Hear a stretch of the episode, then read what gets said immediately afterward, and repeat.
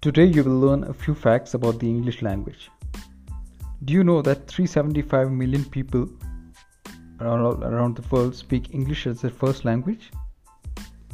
English today is probably the third largest language by number of native speakers after Mandarin, Chinese, and Spanish. What about India?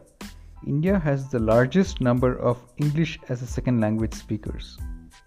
After India comes the People's Republic of China. English is the main international language in communications, science, business, aviation, entertainment, radio, and diplomacy.